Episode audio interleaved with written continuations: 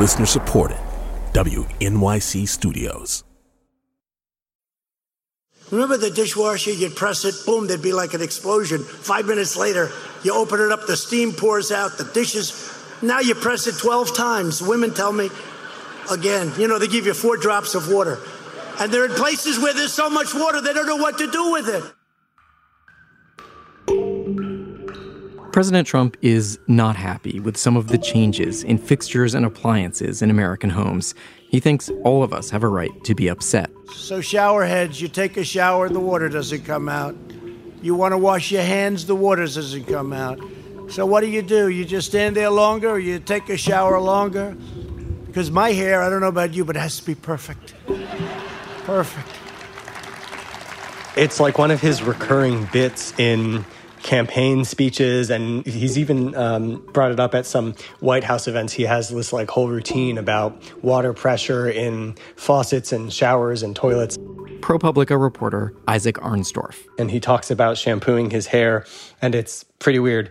But there's this rule at the Department of Energy that is kind of the technical legal policy version of that, where they're basically creating a loophole for shower heads with multiple openings uh, don't have to meet the same water efficiency standards as normal shower heads. Similarly, there's now a proposed rule to relax efficiency standards for washers and dryers. These rules are both under review by the White House, which means they could be adopted at any time.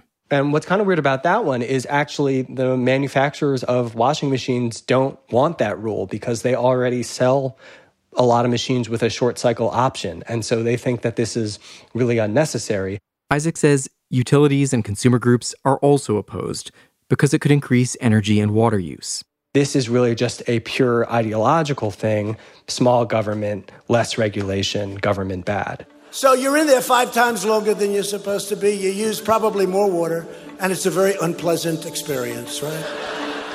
So we're getting rid of the restrictors. You're going to have full shower flow. So these regs would literally address the thing that President Trump has been talking about, like in a jokey way, uh, like at campaign appearances and speeches and stuff. Exactly. You turn on the water, drip, drip drip, and then dong, dong. Hello and welcome to Trump Inc. from ProPublica and WNYC. I'm Ilya Marritz.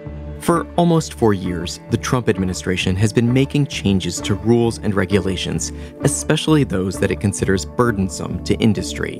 Now, in its final weeks, the administration is racing to adopt more proposals that could be felt for years to come in our showers, in our basements, and in even more consequential places. There are dozens of rules changes in the works on lending to fossil fuel companies, prescription drug prices, immigration and asylum, transgender rights. One rule could bring back the firing squad and the electric chair for federal crimes. ProPublica has deployed Isaac Arnsdorf and a bunch of his colleagues to keep track of all the changes. They have a spreadsheet with more than 50 new rules, largely being shaped outside of public scrutiny. Isaac told me there's a shorthand for late breaking policies from a lame duck White House. They're called midnight regulations. Well, this is basically something that happens at the end of every administration for the last several decades. And, you know, the idea of a midnight regulation is that it happens at like the 11th hour. So, right before the administration ends, there's a mad dash to clear everyone's deck of all the unfinished business. And, you know, in some sense, that's like just human nature to have a crunch time right before a deadline, such as the end of and administration. Uh, but it starts to seem more problematic when you think about it in terms of, you know, there was just an election and the majority of people voted for a change, and the outgoing administration has a several month opportunity to solidify its policy objectives, which uh, might be diametrically opposed to what the incoming administration wants to do. And it's going to kind of tie the successor's hands uh, in terms of what they're going to be able to accomplish. So, give me some sense of what the Trump administration, uh, through its agencies, has been doing since election day, say. Yeah, so there's a range of things. Some of these things are rules that they've been working on for years and have kind of teed up in the final stages. And so people expect that they're going to try to wrap those up before the inauguration. And so some examples of that would be several rules out of the EPA that they've been working on for a very long time and are in the, the last stage now. And the effect of those would be to make it much harder in the future for that agency to justify restrictions on pollution, particularly air pollution. And then there are some other things that are just kind of coming out of nowhere that cropped up over the summer and are getting finished now, which is a really fast turnaround in the context of how long these things usually take. And then there are some rules that are coming just after the election as an initial proposal. And so that's a really big lift. Um, I mean, it's basically impossible to turn something around that quickly, but the administration is still making noises like that's their intention. So you said earlier that this is something that has happened in the past. Other other outgoing lame duck presidents have tried it, I guess, with some success.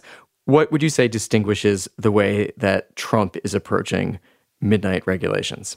One thing that appears to be different are these shortcuts. So, shortchanging the comment period, waving through the White House review faster than it normally occurs. And, you know, that's a double edged sword because, on the one hand, they might be able to finish more rules that way, but they might also be introducing errors that could make those rules more vulnerable to challenge in court. So, uh, they might not end up being that durable for that reason. The other thing that stands out is just how dramatic a lot of the rules are in terms of cementing the policy objectives of the Trump presidency in the waning days. And the immigration rules are a really good example of that. They're taking a lot of changes, for example, to the process for applying for asylum. And these are already policies uh, that they've basically put into place. But by finalizing a rule, they're going to make it a lot harder for the Biden administration to reverse that. I, want to ask you about the regulation, which I believe you have done the most reporting on, and this is about chickens and chicken processing. So tell me what the proposed rule there is. Well, this was something that was interesting to me because I did some reporting on it years ago, and uh, it's kind of coming back now. So, what happened was the chicken industry has for a long time been pressuring the USDA, the Department of Agriculture, to let them speed up their processing lines because naturally it lets them uh, make more chicken and make more money. And that word processing is so clinical. Um, do you really mean slaughtering or plucking or what? So technically, this is the part of the plant that is called the evisceration line. So it's like a mechanical claw basically that goes inside the cavity and takes out all the parts that people don't tend to like to eat. And that part is actually basically fully automated. So there's some, but not a lot of human interaction with that. But obviously it, you know, there's a chain reaction throughout the rest of the processing. If you speed up that part, then you know you can't just have the chickens piling up further down. So uh, it does lead to speeding up the pace of work in the parts that are more manual as well. So that's why I say processing. Uh, so they're trying to go to 175 birds a minute from from what number? Uh, it's currently 140. And maybe I should add that chicken processing plants have been among the workplaces with a lot of problems during COVID, and operators have sometimes acted in ways that seemed reckless around worker safety. So that um, I would imagine makes the whole thing a lot more complicated. Yeah, a lot of people were very concerned that the USDA was actually started issuing more of these waivers for plants to speed up uh, when the pandemic hit. Because if you're running the lines faster, then what that really means in practice is kind of having more workers working in close proximity to keep up with that pace of 175 birds per minute. Uh, so there was certainly a lot of concern that the pandemic was underscoring the, the dangers of this policy change. And so the USDA actually considered doing this back in 2012 and ended up backing away from it because of those safety concerns. But then the Trump administration came in and decided to start issuing waivers. So they weren't changing the policy as a whole, but on a case by case basis. If factories asked permission nicely, then the USDA would say, yeah, go ahead, start running faster.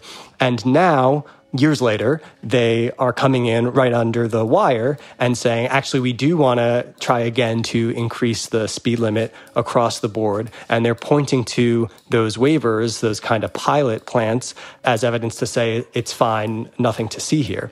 And this is one of those rules that you know, it hasn't even actually been formally proposed yet. We can't read a draft of it. Um, it just went to the White House for review. So it would be really like lightning fast turnaround for them to try to finalize that before January. But a lot of uh, safety advocates are, are very concerned about that because they know that the agency has been laying the groundwork for so long. They know the industry really, really wants this to happen. And they see these other areas where the administration is uh, acting really really swiftly to try to finish things off before Trump leaves office.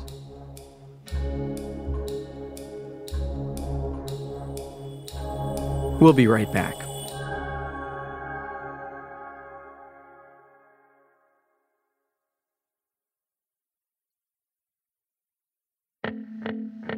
We're back with Isaac Arnsdorf of ProPublica talking midnight regulations. So I wanted to read just a couple more measures that I pulled out of your spreadsheet. Uh, these are just sort of the summaries of the rule changes. Uh, one would broaden the definition of independent contractor, like people who drive for Uber or Lyft.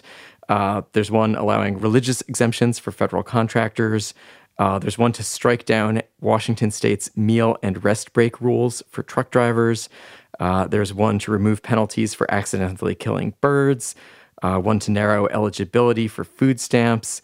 Uh, there's a proposed rule to exempt investment advisors from conflict of interest rules.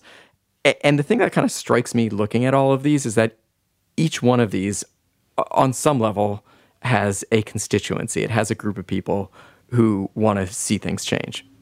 Yeah, absolutely. A lot of these are definitely instances where there's pretty clearly a business special interest that wants something and the administration is kind of bending over backwards to make it happen. But they aren't all like that. And it's interesting when you start to see sometimes a business interest in conflict with an ideological commitment of the administration. I think an interesting example of that is H 1B visas, which are high skilled workers that the administration is trying to restrict as part of their restrictions on immigration of all kinds. But that's something that businesses really don't want because a lot of tech companies in particular really value these workers and think that making it harder to hire them will stifle growth and innovation. So, for those regulations that do get enacted and, and go into force before January 20th, if a President Biden then wants to roll them back or get rid of them, is he going to be able to do so? So it depends. It's it varies a lot depending on the rule. In general, overall, there are a few things that you can do. One is that if there's a lawsuit, and especially if a judge ends up striking it down, saying that if there's a problem with how the rule was done, then that's probably like the easiest way the Justice Department of the new administration can basically just not appeal and use that as a reason to wipe the rule and, and go back to the drawing board and redo it if they want. Alternatively, there's something called the Congressional Review Act, which means that every time the administration makes a new rule, they have to submit it to Congress, and Congress has a window where both houses, by a simple majority, can vote to repeal the rule. This law is from the 90s and had only only been used once until 2017 when congressional Republicans used it more than a dozen times to scrap a bunch of midnight rules from the Obama administration. Now, that might not be an option uh, for Democrats this time around, depending on what happens in the Georgia runoffs and if Republicans maintain control of the Senate, um, it would be hard to use the Congressional Review Act to repeal some of these Trump rules unless either they take the Senate or they manage to get a few Republican defectors to contribute to that simple majority. Other than that, the agency basically has to start back at square one and build a new case for why the rules should change. And that takes a really long time because they have to publish a draft proposal and they have to take public comment and they have to address all that public feedback in order to justify the final rule so that it can stand up in court if they get sued. So, kind of all the things that are happening now on a really compressed timeline that ordinarily take multiple years, that's the process that the new administration would have to go through to make a change afterward. Um, there's kind of an irony here because President Trump, at least at the time that we're recording this, is insisting that he won the election, but what you're telling me is a lot of the agencies, a lot of the pieces of his government are acting as if he is not going to be president in a couple months' time. And so they are really trying to get these rules done now. Yeah, that's right. It is kind of the one way in which the agencies are actually acting like the Trump presidency is coming to an end. But if you ask them about that, they would say, well, we, we want to get this done before the end of the first term without um, you know, kind of tacitly acknowledging whether there is going to be another term, which of course there isn't. Well, there is a window closing fast to get these rules done. Uh, what kind of tips are you looking for? We want to know about any policy that a federal agency is pursuing at any stage of the rulemaking process between now and the election that is consequential or controversial, um, we want to know about it so that the public can stay on top of it. Um, Isaac, really good talking to you. Happy Thanksgiving. Talk to you later. Bye. The Department of Energy did not comment on the proposed standards for washing machines, dryers, and showers. The U.S. Department of Agriculture said it's following the usual processes on poultry regulations. And the Occupational Safety and Health Administration did not say whether it's weighing in on that rule change. Go to trumpincpodcast.org to find out how to share a tip with us securely. And while you're there, you can read Isaac's story on midnight regulations, reported with Lydia DePillis, Dara Lind, Lisa Song, Jake Kincaid, Doris Burke, Annie Waldman, and Zipporah Osei.